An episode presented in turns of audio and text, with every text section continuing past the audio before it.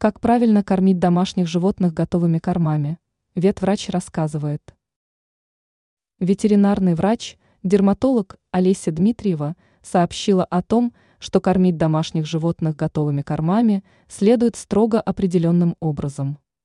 Как утверждает эксперт, необходимо придерживаться определенных, но крайне важных правил.